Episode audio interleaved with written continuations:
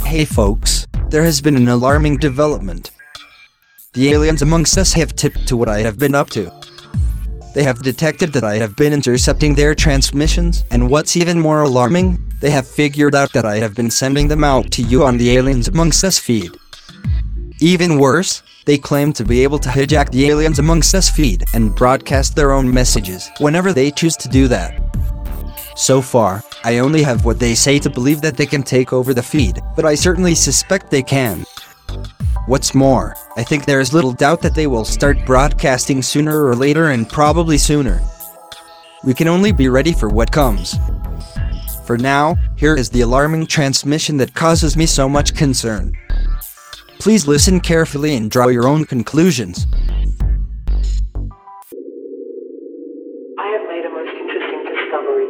We thought that we were invisibly inserting ourselves into the human population, but it seems that we are being detected. I still think that none of us have been individually identified, but I am getting wave anomalies that suggest that our transmissions are being monitored. It appears that a human called Intercept One is tapping into our communications now and then. I don't think he has done anything more than listen in on a few of our transmissions. I have detected the same anomaly and agree with your conclusion, but with one glitch. I am pretty sure he is retransmitting the communications he intercepts and sharing them with any humans who happen across the feed from AliensAmongstUs.com. Some humans have subscribed to the feed, and thus never missed one of the intercepted transmissions. While we were back on our home planet for a brief respite, the chief tech guru controlling our insertion on the Earth planet mentioned to me that she had detected these human intercepts, and thinks they may become more frequent. She said that humans are like a dog with a bone. When they hook into something they are expected to stay out of. They just keep chewing until they have taken it all in. There is no hiding. We have stayed invisible for nearly 10,000 Earth rotations, but can't expect to get away with hiding for much longer. That is fairly bad news. It will be difficult to individually stay invisible with more and more humans hearing our transmissions. At least for now, they think that the transmissions are just something Intercept One is making up.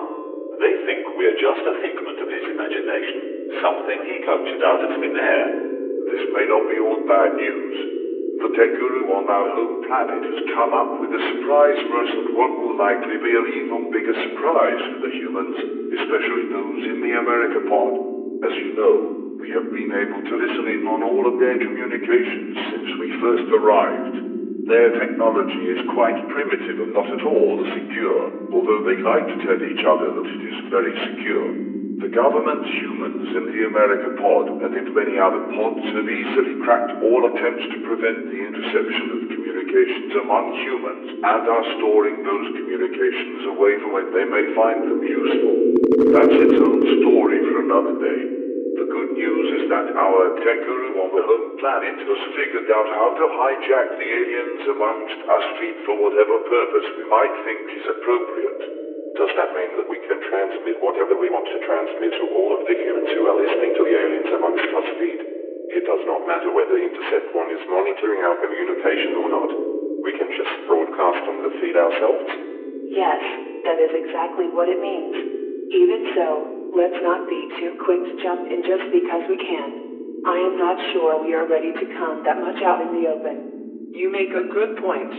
At least when we hide behind Intercept One and pretend that no humans are listening, we still have the benefit of few if any humans believing we are real. That makes it less likely that any humans will tilt or actually being amongst them. It may be best for us to stay in the shadows for now.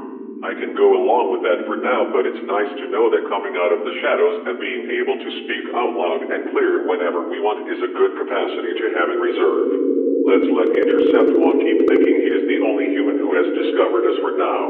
But I think we should let him intercept this conversation just so he knows that we know. That may help assure that he avoids any temptation to edit or suppress our views and perspectives. We sure don't want to become the victim of twisted or fake news like has happened to our leader in the capital city. That way we can control what we say and can change our minds or shape what we say to fit whatever group we are addressing. We definitely don't want Intercept One messing with anything we say today or change tomorrow.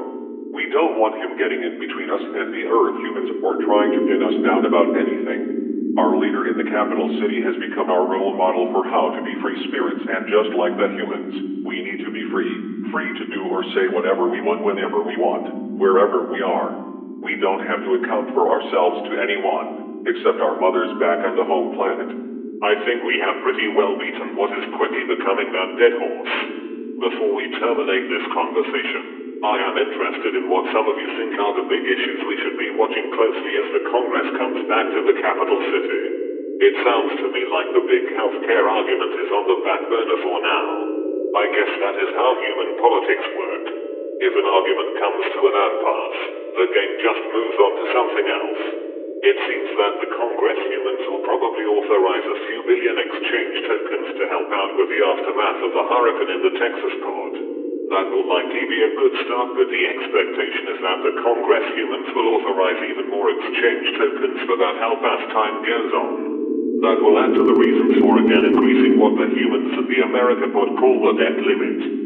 The government for the America pod does not have enough exchange tokens to pay for what it is already doing, so just increases the spending limit when something else comes up that requires exchange tokens. Our leader in the capital city has doing that for a long time, even before he became our leader in the capital city.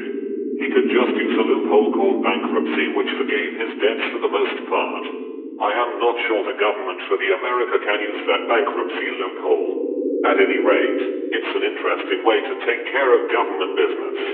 Since we stopped doing that on the home planet years ago, it's hard for us to grok. There are a few other issues we should probably keep track of.